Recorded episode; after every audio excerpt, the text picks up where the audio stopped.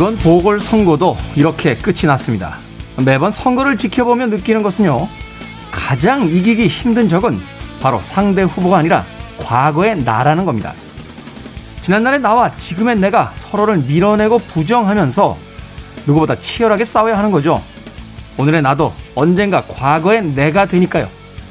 지금의 내가 미래의 나를 가로막지 않도록 훗날 든든한 응원군이 되어줄 오늘의 나를 만드는 것. 그것이 하루하루를 잘 살아간다는 의미가 아닐까요? 김태원의 시대음감 시작합니다.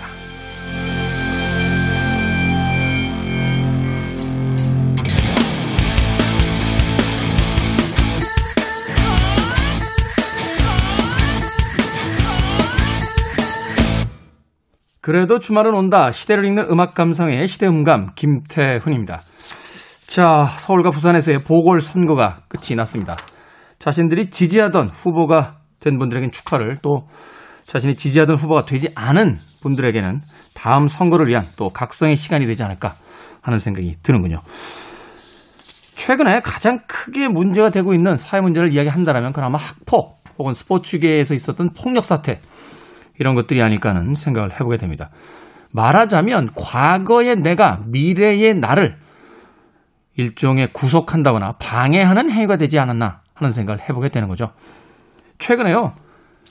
그 중고등학교에 다니는 아이들을 가진 부모들에게 이야기를 들어봤더니 학생들이 과거보다 조금은 더 얌전해지고 예, 학교에서 좀 이렇게 나대던 친구들도 자제하는 분위기가 있더라고 합니다. 왜냐면 이제 언론과 미디어를 통해서 본 거죠. 젊은 날에 철없이 했던 행동들이 그들이 큰 다음에 어떻게 발목을 잡는지. 사실 도덕성이 이제 가장 중요한 경쟁력이 된 시대다 하는 이야기를 하긴 했습니다만 그것이 이제 미디어를 통해서 실제적인 사건으로 보여줬을 때 아이들에게 오히려 더 큰 교훈이 있지 않나 하는 생각이 듭니다. 사람들은 흔히 지금 현재를 즐기자라는 이야기를 합니다만 그 현재의 생각 없는 행동들 혹은 말들이 미래의 나의 발목을 잡게 된다면 어쩌면 누군가와 사회와 싸우고 있는 것이 아니라 과거의 나와 지금의 내가 싸우고 있는 것이 아닐까 하는 생각 해보게 됩니다.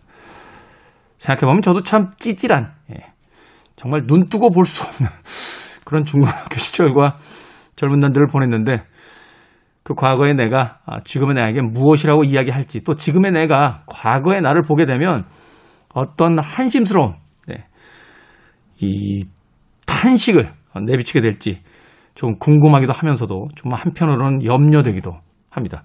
자, 지금의 나가 미래의 나에게 든든한 응원군이 될 수 있도록 오늘 하루도 열심히 살아봐야 될 것 같습니다. 자, 김태현의 시대음감, 시대 이슈들 새로운 시선과 음악으로 풀어봅니다. 토요일과 일요일, 일라디오에서는 낮 2시 5분, 밤 10시 5분 하루 두 번 방송이 되고요. 한민족 방송에서는 낮 1시 10분 방송이 됩니다. 팟캐스트로는 언제 어디서든 함께 하실 수 있습니다. 자, 과거의 나가 현재의 나를 발목 잡는 것은 좀 안타깝긴 합니다만 그래도 과거의 내가 젊었었다는 걸 생각하면 그것만큼은 좀 부럽기도 합니다. 펀의 음악으로 합니다. We are young.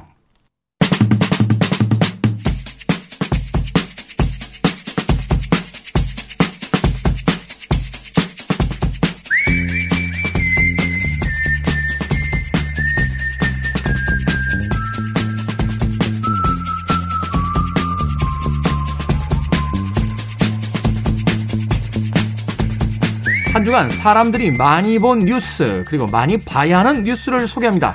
Most and Must KBS 산업과학부의 오규정 기자 나오셨습니다. 안녕하세요. 안녕하세요. 자, 참고로 지금 저희가 방송 녹음을 하고 있는 시점은 4월 8일 목요일 현재까지 나온 기사들과 상황을 바탕으로 진행되는 점 양해해 주시길 부탁드리겠습니다.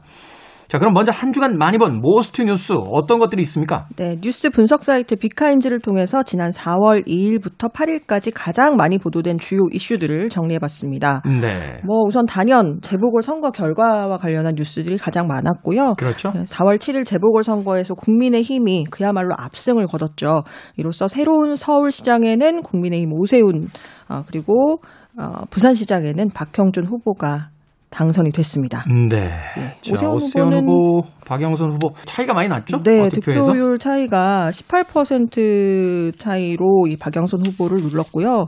박형준 후보와 김영춘 후보의 차이는 28% 포인트였어요.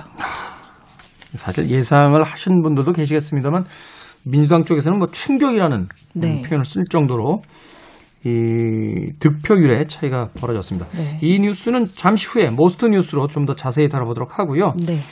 다음 뉴스. 네, 다음 뉴스는 그 노원 세모녀 살해 사건 관련한 건데요. 이 피의자의 어, 신상이 공개가 됐습니다. 음, 네. 지난 5일 경찰이 어, 이 세모녀 살해 혐의로 구속된 25살 김태연의 얼굴과 나이, 이름을 공개했습니다. 어, 경찰은 어, 이게 법적으로 어떤 외부 전문가들과 논의를 해서 신상을 공개할 필요가 있을 때는 있다고 판단 판단이 될 때는 할 수가 있거든요. 근데 어, 경찰은 이 첫째 딸에게 이 김태연이 지속적으로 SNS 메시지를 보내면서 스토킹을 해왔고 또 흉기까지 미리 준비하고 또 이제 조사 결과 뭐 사람 빨리 죽이는 법 이런 것도 검색을 해봤다고 하고요. 그리고 피해자들 급소에 또 치명상을 입히고 뭐 이런 것들을 음. 보면 사전에 범행을 치밀하게 계획한 걸로 보이고 그렇기 때문에 이 신상을 공개할 필요가 있다고 판단한 것으로 보입니다. 입에 올리기도 어, 끔찍할 만큼 네, 사건이 좀 그랬습니다. 자, 예. 다음 뉴스. 다음 뉴스는 이제 미국 소식인데요.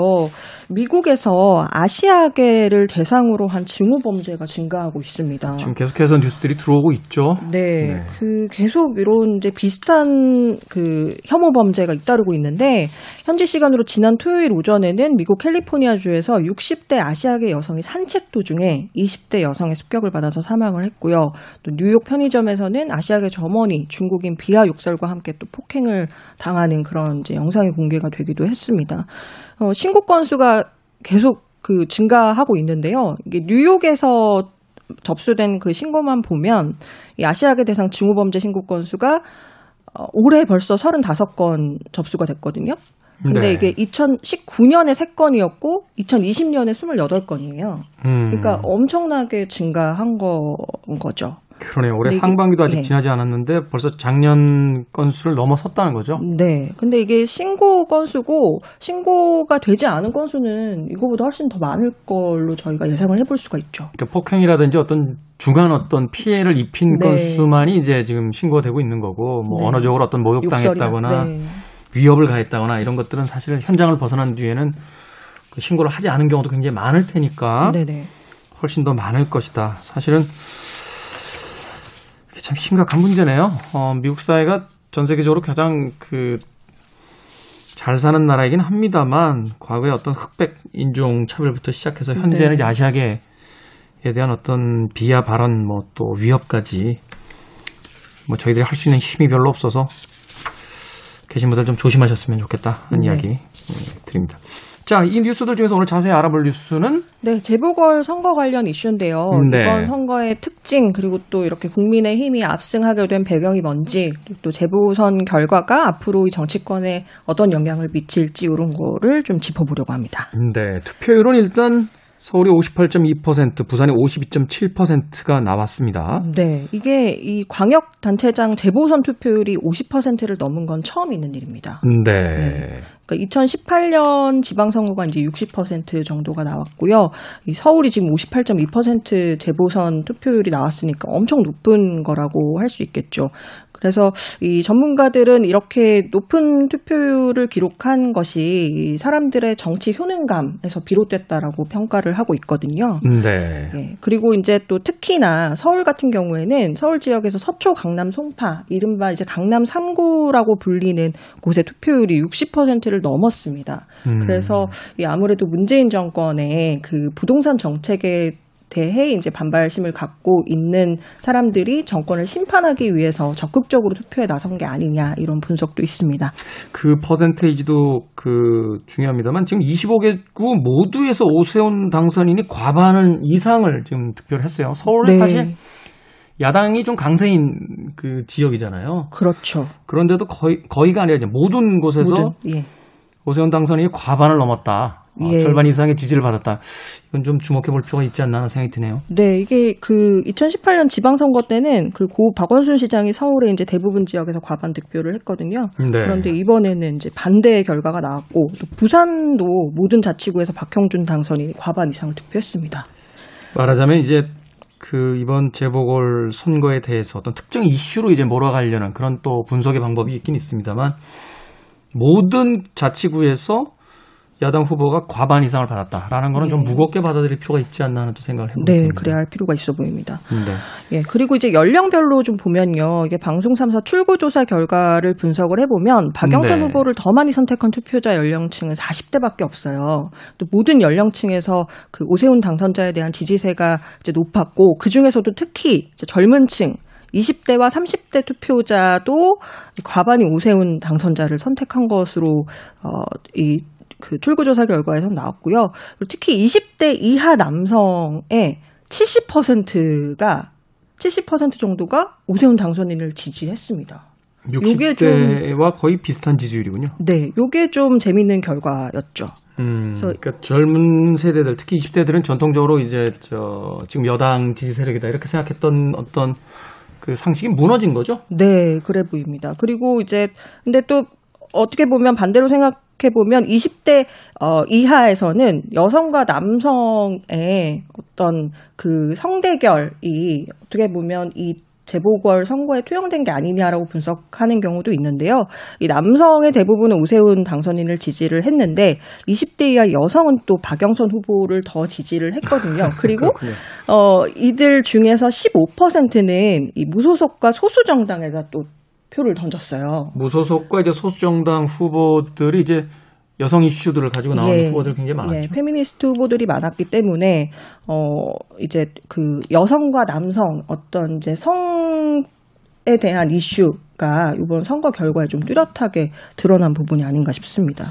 자, 이 퍼센테이지에 대한 분석을 해주셨는데 이게 이제 선거의 어떤 승패를 가른 그 변곡점 예. 어떻게 볼 수 있을까요? 이 히스토리를 조금 한번 다시 되짚어 봤는데요. 이게 선거 전 초반에는 어 사실 이제 그 국민의힘이 굉장히 유리한 고지에 있었어요. 왜냐하면 네. 이 안철수 후보와의 단일화 이슈가 선거 관련 이슈, 이슈를 다 선점을 했었고, 그리고 또 오세훈 후보 같은 경우는 오세훈 당선인 같은 경우는 이제 전직 시장이 이제 10년 만에 다시 재도전한다 뭐 이런 이제 프레임도 있었고요.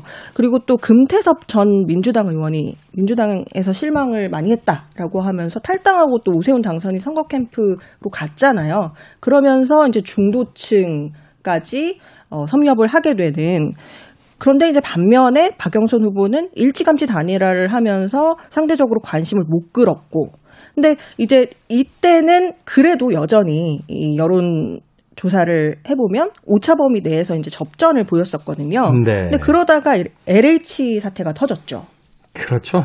네. 이게 아, 뭐 후일담입니다만 결정타였던 것 같아요. 네, 이게 부동산 투기와의 전쟁을 선포한 정권이 이 사전 정보를 이용해서 대규모 투기를 한 이 LH 직원들의 이제 사태가 불거지면서 정권이 책임을 져야 된다. 그러니까 정권 책임론에 좀 어, 힘이 실리게 된 거죠. 음, 사실 이제 그런데다가, 예, 예. 사건이 터진 것도 터진 겁니다만 그 뒤에 이제 후속 조치 같은 것들이 네. 신속하게 어떤 이루어지는 면이라든지 좀 단호하게 이루어지는 면들이 잘 보이질 않았던 것 같아요. 네. 그런데다가 이제 김상조 전 청와대 정책실장 그리고 또 박주민 더불어민주당 의원도 어, 임대차 3법 시행 전에 세입자들한테 임대료를 올린 사실. 네, 올린 사실이 드러나면서 또 문매를 맞았습니다. 그런가 하면 또 야당 입장에서도 사실 이제 아킬레스건이 될 만한 사건들이 있었는데 예, 이게 바로 오세훈 후보의 이제 내곡동 땅과 관련한 거짓말 그리고 또 박형준 후보의 LCT 의혹 이런 것들이 있었는데요. 어, 선거 이제 후반에 돼서 이제 민주당이 뭐 이런 이제 후보들의 도덕성을 파고드는 그런 공격을 계속했지만 이 선거 결과를 이제 뒤집기는 좀 역부족이었던 거죠. 그렇군요. 자, 뭐 어찌됐건 어, 승패가 결정이 됐습니다. 어, 이 재보선 결과 정치권에 어떤 영향을 미칠까요? 뭐 1년도 안 남았다 대선 전국이. 그래서 예. 사실은 이제 작은 대선이다 뭐 이런 이야기도 있기도 있었는데. 네, 그렇습니다. 뭐 당연히 민주당은 이제 패배를 수습을 해야 될 거고요. 그리고 또 책임을 놓고서 한동안 어려움이 지속될 것으로 예상이 되는데요. 민주당 지도부는 이번 선거에 대한 책임을 지고 총사퇴하기로 어, 결론을 내린 상태입니다. 어, 이렇게 되면은 이제 비대위 체제로 논의가 이어지게 되겠고요. 그리고 이 당대표 선출 전당대회 또 원내대표 경선 일정 이런 것도 이제 당겨지고 또 그 결과에도 아마 영향을 줄 것 같고요. 그리고 또 대권 주자들도 명함이 좀 엇갈릴 것 같은데요. 네. 이번 선거를 이끈 이제 이낙연 상임선대위원장은 아마 타격이 불가피할 걸로 보이고 상대적으로 이제 책임론에서 어, 비교적 자유로운 이재명 경기도지사는 이제 지지도 경쟁에서 좀 당분간 우세할 것으로 또 예상이 됩니다. 네. 근데 이제 반대로 또 서울 부산에서 압승을 거둔 국민의힘의 경우에는 이 보수 야권의 구심점이 될 기회를 살렸다는 평가를 받고 있습니다. 그러네요. 뭐또 김도, 김종인 비대위원장이 이제 당을 떠나면서 예. 어, 의미심장한 이야기를 또 하기도 했죠. 어, 여기에 또 안심해서는 안 될 거다 하는 네. 이야기를 하기도 했는데 이제 본격적인 대선 어, 체제로 양당이 이제 재편이 되지 않을까 하는 생각이 드는군요. 자, 한 주간 많이 본 Most 뉴스 전달해 주셨고요. 이번에는 우리가 꼭 봐야 할 Must 뉴스 어떤 뉴스가 있습니까? 네, 이거는 한번 뉴스를 보셔야 될 것 같은데요. 이게 제목이 뭐냐면요. 수평아리는 분쇄기로 수퇘지는 마취 없이 거세라는 그 KBS 뉴스 보도입니다. KBS가 이제 공장식 사육의 문제점을 짚는 연속 보도를 어, 아, 이틀 연속 했었는데요. 네. 이 보도 내용을 보면 사실 기사보다는 영상이 조금 충격적이었어요, 저는. 그러니까 그 수평아리들이 태어나자마자 이 달걀 껍질과 함께 컨베이어 벨트로 운반이 되다가 이 컨베이어 벨트 끝에서 그 분쇄기 속으로 이 병아리들이 막 떨어지는 그 영상이 이제 보도가 됐거든요. 네. 근데 이게 이렇게 물론 모자이크 처리 이런 거를 했지만 그게 이제 굉장히 좀 저에게는 충격적인 영상이었는데 이제 알을 낳는 품종, 그러니까 산란개라고 하죠 우리가 흔히. 네. 이제 산란개 같은 경우는 이제 병아리가 수컷으로 태어나면 알을 낳지 못하니까 바로 죽이고 또 살아남은 암컷도 이 공채 크기의 닭장에서 1년 반 동안 400개가 넘는 달걀을 생산을 해야 됩니다. 그리고 이제 더 이상 알을 낳지 못하게 되면 그 수평아리들과 마찬가지로 분쇄기에 이 갈려서 죽거나 마리당 몇백 원 수준의 가공육 재료로 팔립니다. 그리고 또 이제 그 양돈 농가의 사례도 있었는데요. 어, 이 양돈 농가에서 돼지가 태어나면 그 돼지 특유의 어떤 냄새를 없애기 위해서 갓 태어난 수컷 돼지의 생식기를 칼로 떼내고 또 이빨과 꼬리도 자른다고 해요. 그 좁은 우리에서 돼지들이 살기 때문에 그렇게 되면 이제 스트레스를 많이 받잖아요. 그러니까 그 이빨 뭐 이런 걸로 공격한다라고 하죠. 예 발톱 이런 걸로 다른 돼지를 공격하게 되면 또 상처가 생겨서 이게 상품성이 떨어지니까 이빨, 꼬리 자르고 또 생식기도 이제 떼고 이렇게 하는데 이게 이 우리가 그냥 일반적으로 그 동물복지 관점에서 생각하면 수의사를 대동해서 이제 마취를 해야 될 것 같지만 이 농가의 입장에서 생각해 보면 비용이 드는군요. 그렇죠 몇십만 원 하는 이제 수의사 비용 그리고 또 그 농가에서 직접 또 마취를 하기도 어렵잖아요. 그러니까 이제 그냥 그 비용을 아끼기 위해서 이렇게 하거든요. 이거 해외 사례는 어떻고 또 우리나라도 사실 최근에 이제 동물권이 굉장히 강화되고 있기 때문에 뭔가 관련 법규 같은 것들이 있을 것 같은데. 예, 근데 우리나라에는 이제 국회에 발의된 동물 관련 법안이 50개가 넘는데 대부분은 다 반려동물과 관련한 법이고요. 네. 축산 동물의 복지와 관련해서는 그렇게 눈에 띄는 법안이 없어요. 근데 이제 다만 뭐, 어, 지금 하나 발의되어 있는 법안은 의식이 있는 상태에서 도살을 할 경우에 과태료를 부과하는 법.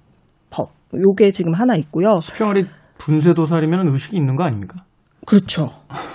네. 그래서 이제 해외에서는 어떻게 하냐면 이제 주로 그 동물복지 선진국이라고 불리는 곳은 유럽인데요. 유럽에서는 이걸 법, 법으로 규제를 하고 있습니다. 그래서 유럽연합은 2010년 브뤼셀 선언을 통해서 수퇴지 물리적 거세를 2018년부터 금지하도록 하고 또 회원국에도 동참을 촉구하고 있고요. 스위스 같은 경우는 지난해 초부터는 이 수평아리 분쇄도사를 법으로 금지를 했고 프랑스, 독일은 달걀 상태에서 이걸 설- 성별을 구별을 해서 음. 수평아리의 도사를 이제 좀 사전에 막는 제도를 시행하려고 준비를 하고 있습니다. 결국은 이제 비용의 문제가 될 텐데. 예. 예, 그럼에도 불구하고 그 서구 유럽에서 이런 그 장치들을 만들고 있는 것은 사회가 좀 더 우아해지고 예. 어, 우리가 또 인권에 대한 이야기를 하기 위해서는 아동권이라든지 이제 동물에 대한 권리도 우리가 강화해야지만 네. 상대적으로 이제 인권에 대한 이야기도 보다 풍부하게 할 수 있기 때문이 아닐까 예. 하는 생각을 해보게 됩니다. 자, 한 주간 많이 본 Most 그리고 꼭 봐야 되는 Must, Most and Must KBS 산업과학부 오기정 기자와 이야기 나눠봤습니다. 고맙습니다. 맞습니다.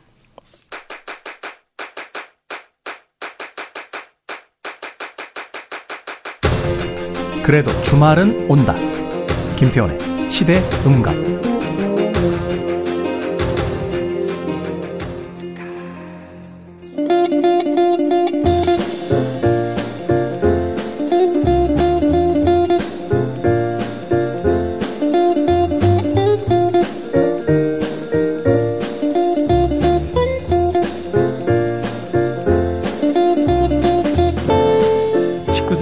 영국 작가 아서 헬프스는요 이런 말을 남겼습니다. 때때로 독서는 생각하지 않기 위한 기발한 수단이다. 이번 주 머리까지 제대로 푹 쉬고 싶다면 책 한 권부터 골라보시는 건 어떨까요? 우리 시대의 책 이야기, 책은 북. 늘 사시사철 시대음감과 함께해주는 정현주 작가. 그리고 여기 훌쩍 저기 훌쩍. 제도에서 지피를 마치고 오랜만에 복귀한 생선 작가 나오셨습니다. 안녕하세요. 안녕하세요. 안녕하세요. 늘 책을 쓸 때 어디론가 떠나는 우리 생선 작가. 네. 돌아온 뒤에 물어보면 쓴 건 없고 그냥 떠났다만 돌아온 경우가 굉장히 많습니다. 이번엔 뭐 좀 쓰셨어요? 아, 초고는 다 썼습니다. 초고. 네. 초고. 네. 어떤 책입니까? 어, 나는 인생을 여자로부터 배웠다라는 주제를 가지고요. 제가 만난 인생에서 만난 여성분들에 대한 책입니다. 그런 건 되게 이제 성공한 예술가들이 그 나의 뮤즈 뭐 이러면서 쓰는 책 아닙니까? 그거는 근데 뭐, 책보다는 성공을 먼저 해야 되는 책인 것 같은데. 아, 감정적인 책이고요. 그러니까 성공, 저의 성공과는 상관없이 제가 네. 이제 어, 다른 타인의 여성들에게 좋은 점도 배웠을 수도 있고 나쁜 것도 배운 것도 있었을 거 아니에요. 네. 나쁜 거 위주로 많이 썼습니다. 그분들에게 허락은 받으셨습니까? 내 이야기. 물론 익명을 쓰셨겠지만. 익명으로 원래 안 쓰고 다 상대 그 이름을 본명을 밝히려고 했었는데요. 그래서 다 물어봤어요. 근데 괜찮다고 하시더라고요. 물어보지 말고 서류로 꼭 남겨야 된대요. 아 그래요? 네. 아, 걱정하지 마십시오. 지금 지금 출판계가 들썩들썩거리고 있습니다. 이 책이. 한 획을 그을 작품으로 지금 다음 시즌엔 우리 생선 작가를 못 볼 수도 있다라는 생각이 머릿속에 확 네. 스치면 지나갑니다. 자, 정현주 작가님 어떻게 지내셨어요? 한 주간. 생선이 보내주는 초고를 보면 지냈습니다. 걱정이 많이 됩니다. 아, 초고 보셨어요? 네. 거- 사회적 무리를 빚을까봐 걱정하고. 아, 그 정도예요? 네. 출판기가 들썩할긴 할 것 같아요. 아, 다음 시즌부터는 우리 정현주 작가님과 함께 아, 둘이서 진행하는 거로 네. 기획을 잡아보도록 하겠습니다. 자, 우리 시대의 책 이야기, 책은 북. 오늘은 두 분이 연관되는 책을 한 권씩 가져오는 시간인데 누가 먼저 고르셨습니까? 네, 제가 먼저 골라왔습니다. 아, 생선 작가. 어떤 책입니까? 아, 제가 골라온 책은요. 이토록 뜨거운 순간이라는 제목을 가진 책인데요. 요새 잠깐만요. 외로우세요? 이렇게 헤어진 여자, 여자분들의 어떤 책을 쓰지 않나 책의 제목이 이토록 뜨거운 순간. 아니 책들. 이게 사실은 제가 오늘 항상 이제 토요일 날은 하나의 테마를 정해서 정현주 작가님하고 저하고 이제 둘이서 같이 이렇게 책을 맞추는 게 있거든요. 근데 항상 정현주 선배가 책을 골라올 때는 좀 제가 그 테마를 맞추기가 어려웠어요. 음, 죄송합니다. 예. 그래서 이번에는 제가 이제 먼저 먼저 하겠다. 선정을 할 수 있어서 좀, 좀 괴롭힐 만한 게 그런 없을까? 거는 약간 이게 독서의 양의 차이에서 오는 게 아닐까요? 맞추기 쉽지 않아. 정윤 작가님 이거는 힘드셨어요? 아, 처음에? 너무 좋았어요. 그렇죠. 네. 아, 그래서 저는 이제 작가가 아닌 네.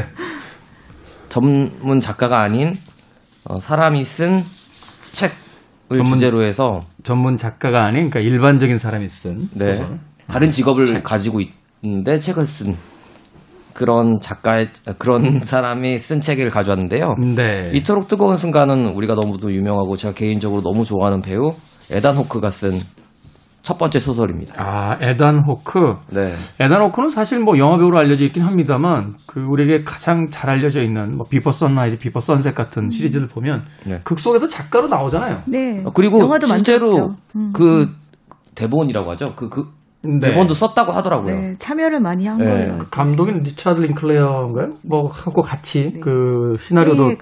네 썼다는 이야기를 듣기도 했었는데. 네. 에단 호크는 우선 70년생이에요. 아 70년생이에요? 네. 어. 그래서 이제 우리나라로 50이 넘었죠. 근데 진짜 저는 그런 게 있어요. 나이가 들면 어떤 사람처럼 늙고 싶다라는 게 있는데 전 에단 호크처럼 늙고 싶어요. 에단 호크도 왜 그 작품마다 이미지가 많이 다르잖아요. 그, 그, Before Sunrise 1편 때와 이제 3편 때의 에단 호크는 완전히 다른 사람이니까. 어, 예, 저는 그 3편 때. 어. 어울려요. 예. 근데 나이가 들면 이제 중력에 의해서 피부나 이런 것들이 아래로 처지게 돼 있잖아요. 중력 방향으로. 네. 근데 멋있어. 에다노크. 주름도 많고 네. 깨지지하게 생겼는데 너무 멋있더라고요. 그래서 제가 입고 있는 옷 스타일도 지금 에다노크 스타일로 화이트와 블랙을 적절히 조합한 그런 옷을 나- 입고 나왔습니다. 작가적이잖아요. 근데 아직까지 이제 생선 작가는 중력의 저 어, 수직으로 몸들이 커지고 있어서 어, 저 진짜 배가 장난 아니에요.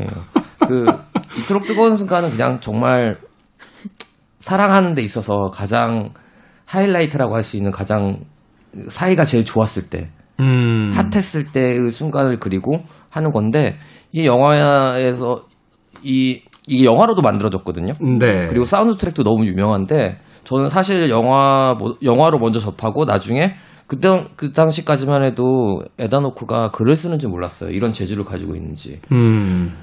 그러다가 우연히 서점에 갔는데 에다노크가 쓴 이 책이 있더라고요. 그래서 읽었는데 우선 쉽습니다. 쉽다. 문장 네. 자체가 쉽게 읽힌다. 네. 뭐 잔재주를 부리지 않았어요. 음. 왜냐하면 또 우리가 능숙하지 않으면 다른 사람들한테 뭔가를 보여주기 위해서 뭔가 능숙하게 하려고 좀 더 어렵게 하거나 꼬아서 쓰기도 하는데요. 네.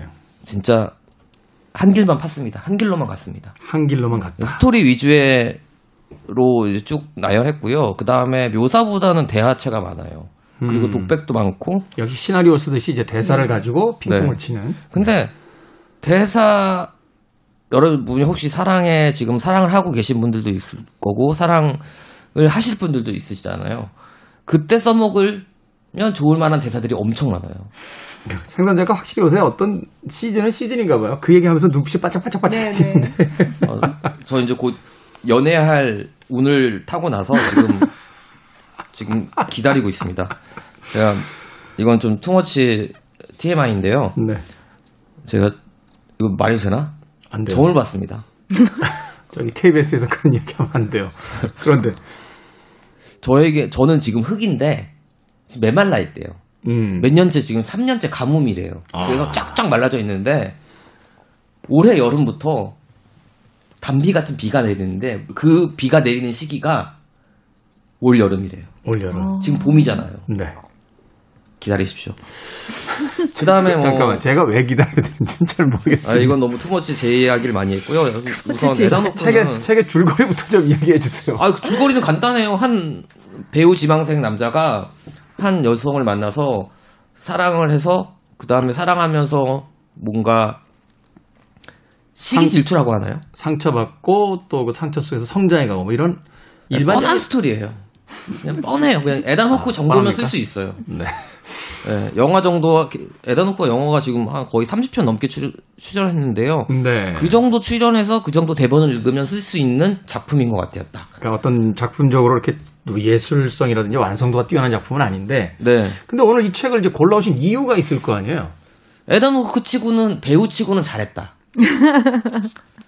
훌륭하다.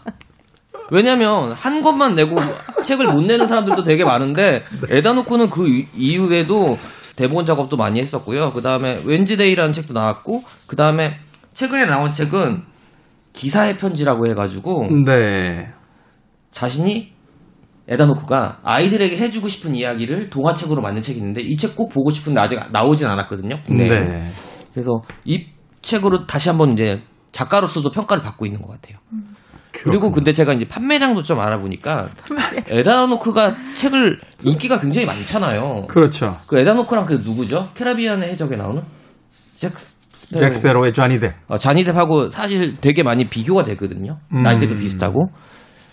그런 그런 인기가 그 정도로 많으니까 책 많이 팔았을 것 같거든요. 우리나라도 뭔가 좀 뮤지션이나 배우들이 책을 쓰면 좀 많이 팔리는 우리나라는 그런 경향을 가지고 있잖아요. 서, 서양 미국 독자들은 그런 거 없더라고요. 어. 아주 처절하게 망했습니다. 아 기분 좋더라고요. 절판됐습니다 한국에서. 예, 한국에서는 또 절판도 절판됐습니까? 네, 저- 그리고 중고 책으로는 엄청 많습니다. 결국 이제 소개는 해주지만 구하는 건 각자 알아서 구해라 이런 이야기인 거죠. 여기서 에다노크가 아버지 역할로 나중에 영화에 맞아요. 나오잖아요. 네. 아들이 너무너무 바보 같 은 거예요. 그러니까 사랑을 사랑에 아, 빠져가지고 이 책이 이제 영화화된 것. 네. 거기서 사람- 에다노크가 자신의 해요. 자신의 원작 소설의 아버지 역할로. 네. 나와서 이제 아들이 실현 당하고 약간 사랑에도 완전 과몰입하는 20대 초반 아이들 네. 그래서 헤어지고 나서 너무 이 감정을 주체할 수가 없는 거예요. 나는 왜 이렇게 됐을까? 엄마 아빠를 원망하기도 하고 막 그러잖아요. 그래서 이제 아버지를 찾아갔는데 엄마랑 아빠랑 좋은 결혼 생활을 하지 못했어요. 그래서 아빠랑 따로 살고 있는데 되게 오랜만에 아빠를 찾아가가지고 막 내가 이렇다 지금 상황이 이러니까 아버지가 어 명대사 이- 알리죠. 어, 거기서 명대사가 나와요. 네네. 이제 헤어지고 이별을 한다는 거는 자기는 예전에 파- 손뼈가 부러졌는데 손뼈는 사실 잘 붙지 않잖아요. 원래. 그죠. 계속 예. 움직이는 네. 위치이기도 네. 하고. 그리고 이제 악교질이 끝까지 잘 안 간다고 하더라고요. 음, 그래서 네. 잘안 붙는데 이렇게 해서 한번 상처가 나면은 비만 오면 다시 아파진다. 그것이 사랑의 상처다. 음. 사라지지 않는다. 계속 가는 거다. 그런 얘기를 아빠가 했던 장면이 너무 인상적이었죠. 아, 아들에게. 네. 그 얘기를 듣고 좀 극복이 돼요, 아들이. 네. 저도 이제 그런 아버지가 되고 싶어요. 올, 올 여- 여름을. 올, 올 여름에 비 내리거든요. 이토록 뜨거운 순간, 네, 에단 허크의 소설입니다. 뭐 작품성이나 이제 예술성이 뛰어나다기보다는 음, 자신의 어떤 자전적 이야기를 담고 있고 또 그것이 영화화되면서 원작으로서 또 화제가 됐던 책인데 젊은 날에 통과 아래를 한 번쯤은 경험했던 분들 또 경험해보고 싶으신 분들은 네.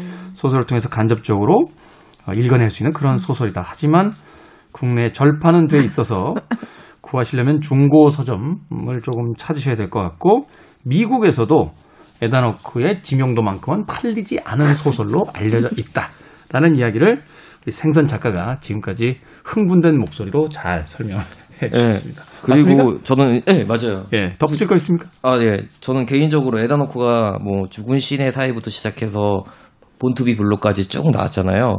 그 중에서 국내에선 잘안 알려진 영화 중에 제일 좋아하는 영화 있는데 꼭 주말에 보시면 되게 좋을 영화가 있어서 이 추천하려고 책과 하는데 연관돼서 네네 네, 늑대계라는 영화가 있어요. 늑대게 좀 하- 초창기 시절에 90년, 90년대 초반에 나온 영화고 심지어는 3편까지 나왔어요. 음. 근데 1편하고 3편에서 나오는데 에다노크가 그 에다노크의 그 풋풋한 그 20대 때 모습이 너무 좋고 그 내용도 너무 좋아요.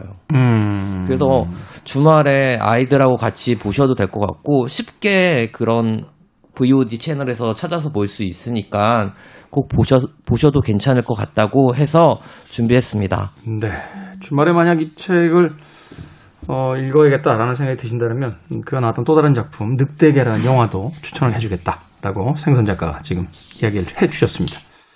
자, 그러면 정현주 작가님은 이 책에 이어서 소개해드릴 책 어떤 책입니까? 네, 저는 그 문자를 딱 받고 이토록 뜨거운 순간 한다. 소설가가 아닌 사람이 쓴 소설가에서 저는 그럼 소설가가 쓴 다른 직업 이야기를 하겠다. 그래서 역시 역시 바로 명민하십니다. 네, 30초 만에 바로 보냈습니다. 역시 30초 만에 명민하십니다. 네. 아, 이 책은 첫 운영이라고 하는 소설가 분이 쓰신 책이고요. 네. 아, 이분이 저희 서점 바로 건너에 있는 식당을 운영하셨어요. 2년 동안. 아, 식당을 운영하셨다고요? 네, 그래서 돈키호테 식탁이라고 해가지고 스페인 음식을 파는 스페인 가정식을 파는 식당이었는데 2년 후에 문을 닫았어요. 지금 현재는 문을 닫은 상태입니다. 네. 그래서 제가 너무 맛있어서 자주 놀러 갔었거든요. 그래서 작가님 책은 언제 쓰세요? 그러니까 어, 이 책을 어떻게 써요? 식당 하는데. 그래서 2년 뒤에 나 이거 접고 책을 쓸 거예요. 라고 하셔서 음. 소설도 좋아했었기 때문에 이제 책이 어서 나오기를 기다리고 있었는데 이번에 드디어 나왔더라고요. 근데 이제 사실 생선 작가한테 물어보고 싶은데 지금 현재 전업 작가잖아요. 그렇죠. 네, 먹고 살기가 어떻습니까? 녹록지 않죠. 눅눅지 않죠. 네. 우리나라의 많은 작가들이 그래서 다른 자- 직업을 갖고 있는 경우들이 많이 있거든요.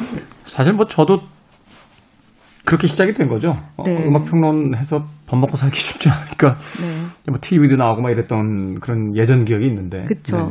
그런 상태에 있는 작가들이 많이 있는데 이분은 이제 꼭 그런 것만은 아니고 직업을 이걸 갖게 됐을 때 사람들이 많이 물어봤대요. 도대체 왜 식당을 하는 거냐 소설 네. 안 쓰고 그래서 자기는 다른 종류의 근육을 키워보고 싶었다라고 대답을 했다. 아. 라고 얘기가 나오는데 어, 식당을 시작한 이야기가 너무 마음이 찡해가지고 소개를 좀 드리려고 해요. 이제 이분이 2년 동안 딱 정말 하고 2년 만에 문을 닫는 날의 음, 네. 이야기로 이야기가 시작이 되고 음, 그 먹는 얘기를 너무너무 맛있게 쓰세요. 제가 먹는 얘기를 이렇게 맛있게 쓰는 작가는 박완서 선생님하고 그 다음에 얼마 전에 권여선 작가님이 네. 오늘 뭐 먹지라는 에세이를 썼어요. 음. 술안주만 모아가지고 썼거든요. 음. 너무 그걸 보면은 술보다 그 안주가 먹고 싶어서 술이 먹고 싶은 어, 책이에요. 너무 맛있게 쓰셨는데 이분도 마찬가지로 되게 맛있게 이제 쓰셨는데 그 중에서도 제일 좋았던 부분이 시작하는 부분에 이 부분이에요. 이제 마지막 날에 아, 다들 모아서 이제 엄청나게 큰 파티란 거예요. 마지막 날이니까. 그리고 다들 이제 다 취해서 집에 간 다음에 맨 마지막에 축제의 마지막은 계란 프라이야, 계란 프라이 해 먹자. 이러면서 계란 프라이 해 먹으면서 이제 헤어지는 장면이에요. 그러면서 모든 게 계란 프라이 때문이었다. 음, 어떤 의미입니까? 어, 그 다음에 이제 얘기가 나오는데 그의 이름은 민. 가끔 내 성을 붙여 천민, 천운영 작가니까 천민이라고 부르기도 하던 반려견. 음. 첫 책이 나왔을 때 데려온 아이니 15년을 함께 산 셈이다. 죽음을 염두에 두지 않았다. 늙은 태가 났지만 아직 멀었다 멀었다 믿었다. 그래서 애가 이제 좀 약간 음. 약해진 상태를 이제 쭉 그려줘요. 그러다가 그래도 걱정하지 않았던 게 내가 비벼준 계란 프라이 사료를 맛있게 먹어 치우는 걸 보면서 나는 건강하다고 믿었다. 내 손가락에 묻은 노른자까지 쌀싹 핥아서 먹는 걸 보고서 왜 아픈 척하고 그래? 그리고 구박을 하다가 어느 날 외출을 했다 왔어요. 근데 얘가 막 며느리처럼 현관으로 달려 나와서 엄마를 맞이한 다음에 꼬리가 아니라 엉덩이를 격하게 흔들며 반겼다. 그리고 쓰러졌다. 경련이 있었고 몇 번의 헐떡인 끝에 숨을 거두었다. 아. 현관 앞에서 무너졌다. 기다렸구나 내가 오기를 길을 쓰고 버텼구나 죽지 않으려고 살아냈구나 내 품에서 죽으려고 온 힘을 끌어내 죽지 않았구나. 주검으로 엄마를 맞이하지 않으려고. 내가 무서울까봐 내가 힘들까봐 내가 아플까봐 죽음에 임박해서도 그리 맛있게 먹어줬구나. 내가 미안할까봐. 혼자 무서웠겠구나. 혼자 힘들었겠구나. 혼자 아팠겠구나. 그걸 혼자 다 해냈구나. 이렇게 생각하고요. 일주일 동안 굉장히 많이 아팠대요. 네. 그, 그 강아지 이불을 안고 계속 있다가 일주일 만에 일어나면서 결심했대요. 식당을 차려야겠다. 밥을 먹여야겠다. 음. 그래서 사람들에게 이제 밥을 먹이는 시간들을 갖기 위해서 이런 일을 시작했던 이야기가 나오고 뒤에는 근데 엄청 경쾌하고 맛있는 너무 막 문어를 어떻게 하면 잘 삶을 수 있는가 이런 것 이분이 이제 어, 어떤 그 번역어 레지던스 프로그램으로 스페인의 말라가 있잖아요. 네. 말라가에 간 거예요. 말라가 이제 해안 도시니까 너무 맛있는 이제 재료들이 많잖아요. 신선한 재료들이 많고. 네, 그래서 거기서 이제 빠져들어가지고 거기서 음식의 스페인 음식의 맛을 들여서 여러 가지 요리를 거기서 실제로 배운 거예요. 그래서 한국에 와서 이제 그 요리를 하려고 식당을 여는 그런 이야기들이고 그러다 보니까 이제 스페인의 문어는 진짜 다 보들보들한데 한국의 문어는 너무 딱딱한 거죠. 찬물에서 살아서 그럴 거예요. 네, 그래서 막 진짜 수십 번씩 그런 거를 연습하는 이야기도 있었고 또 스페인에서 먹었던 스페인 음식 이야기가 나와요. 그러니까 본인은 선우연 작가를 가졌을 때 엄마가 입덧이 너무 심해가지고 거의 죽을 지경이었대요. 사람들이 이 아이를 낳지 말고 없애라라고 했대요. 네. 근데 엄마도 정말 너무 죽을 지경이니까 살짝 고민을 한 거예요. 그러다가 막 다니다가 어느 날 순대국을 본, 봤는데 엄마 갑자기 식욕이 당겼대요. 네. 시- 순댓국을 먹고 갑자기 입덧이 싹 사라져가지고 천운영 씨를 낳을 수 있었대요. 아, 자기의 존재의 근원에는 순댓국이 순댓국이 있다. 근데 스페인에 가니까 순대가 있는 거예요. 음, 그런- 있죠. 예, 그래서 그런 이야기들이 적혀 있고 뒤에 가면 이제 인터뷰한 얘기들도 있어요. 네. 사람들 인터뷰했을 때 인터뷰해가지고 글을 써야 됐나 봐요. 그래서 그 글을 쓰는 이제 이야기들이 나오는데 어떤 작가를 만나 때 그 작가를 뒷조사를 다 해서 아 이 사람이 그 여기는 유현준 교수 얘기 나오는데 유현준 교수의 가장 건축가. 행복했던 예, 시절이 가족들과 모여서 김치죽을 먹던 그때가 너무 행복했다라는 얘기를 한 거예요. 근데 본인의 식당에 그 사람 초대해서 인터뷰 기사를 써야 되는 상황인 거죠. 그래서 자기가 스페인에 해물죽이 있대요. 네. 그래서 해물죽을 해줬더니 너무 맛있게 먹더라. 뭐 그런 이야기들이 나와 있고 좀 자영업자로서 저는 또 음. 이 사람이 이제 앞치마를 두르고 살아가는 인생에 대한 이야기들을 썼는데 어, 자영업 하시는 분들 읽어봐도 굉장히 공감이 많이 가실 거고 이 책 제목이 참 의미심장하네요. 그 네. 천우영은 이제 작가잖아요. 네네 그런데 책의 제목이 쓰고 달콤한 직업이라고 네. 되어 있습니다. 이건 참 중의적인 게 그쵸 음식의 그 쓰고 달콤한 식당을 네, 했던 네. 그 식당의 주인으로서의 이야기일 수도 있고 음. 또 글을 쓰는 사람의 그쵸 어떤 쓰고 네네네 또 그것이 달콤한 네. 음, 직업이다라는 의미를 가지니까 제목에서 벌써 작가라는 것이 드러나는군요. 그렇죠. 이게 시리즈로 이렇게 있어요. 실패를 사랑하는 직업이라고 얼마 전에 나와서 큰 사랑을 받고 있는 책인데 네. 요조 음. 요죠. 뮤지션 요조가 이제 서점을 하고 그런 내용들이 적혀 있어요. 그래서 굉장히 실패할 것이 너무 뻔한 일들에 계속 도전하고 있는 사람의 이야기에서 일하는 여성들의 이야기를 모은 책이에요. 음. 읽는 직업이라는 건 이제 편집자 이야기들이 있고 이런 식으로 영화 만드는 사람 이야기도 있고. 아, 여성들의 직업 이야기. 네. 예, 여성들이라는 한정사만 붙지 않으면 저도 실패를 꽤 한 사람으로서 반권 정도는 쓸 수 있지 않을까 하는 생각이 어떤 얘기 드는데 쓰실 거예요? 뭐 현재 진행 중이라 아, 엔딩이 되면 말씀드리도록 하겠습니다. 천우영 작가의 쓰고 달콤한 직업이라는 산문집. 아, 식당을 했던 자신의 경험과 또 자신의 삶에 대한 부분들을 아주 어, 멋지게 쓴 네. 산문집 소개를 해주셨습니다. 그러네요. 결국 그 사람이 작가였는지 혹은 다른 직업을 가지고 있었는지는 별로 중요한 것이 아니라 우리는 모두 자신의 이야기를 세상에 하고 싶다. 그렇죠. 그런 의미에서 글을 쓰는 순간 모두가 작가가 될 수 있다라고 또 이야기할 수 있지 않나 하는 생각이 네. 드는군요. 제가 어떤 과학자에 관한 책을 봤는데 과학 칼럼니스트 분이 그렇게 쓰셨더라고요. 나는 어렸을 때 우주인이 되고 싶었고 커서는 물리학자가 되고 싶었고 그 다음에 뭐가 되고 싶었고 뭐가 되고 싶었고 뭐가 되고 싶었다 쭉 있고 하지만 나는 그 모든 것에 대해서 쓸 수 있는 작가가 되었다. 아, 자신의 직업에 대한 어떤 대단한 어떤 그 프라이드 같은 그쵸. 음, 자부심 같은 것들이 느껴집니다. 뭐 예전에 도스토옙스키가 그런 이야기를 했다라고 하죠. 사람은 누구나 한 권의 걸작을 쓸 수 있다. 자신의 이야기를 쓰면 되니까 하는 아, 이야기가 그쵸. 있는데 오늘 가져온 그 두 권의 생선 작가와 정현주 작가가 소개해 주신 두 권의 책이 바로 그런 이야기를 증명하고 있지 않나 하는 생각이 듭니다. 자, 책은 북 생선 작가 그리고 정현주 작가와 함께 에단 호크의 이토록 뜨거운 순간 그리고 천운영 작가의 쓰고 달콤한 직업까지 두 권의 책 이야기 나눠봤습니다.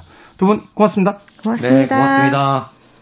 지금까지 시대음감의 김태훈이었습니다. 오늘 끝곡은 Air Supply의 Book of Love 들려드리면서 저도 작별 인사합니다. 고맙습니다.